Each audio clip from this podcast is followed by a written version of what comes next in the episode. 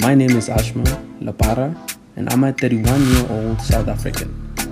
I love music with a passion. I have dedicated half of my life to music.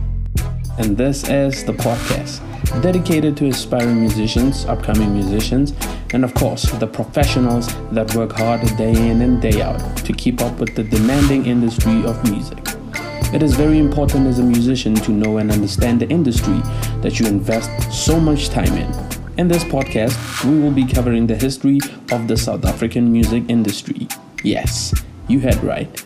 It is extremely important that you know where and how it all began in order for you to make a difference or leave a mark in the music industry.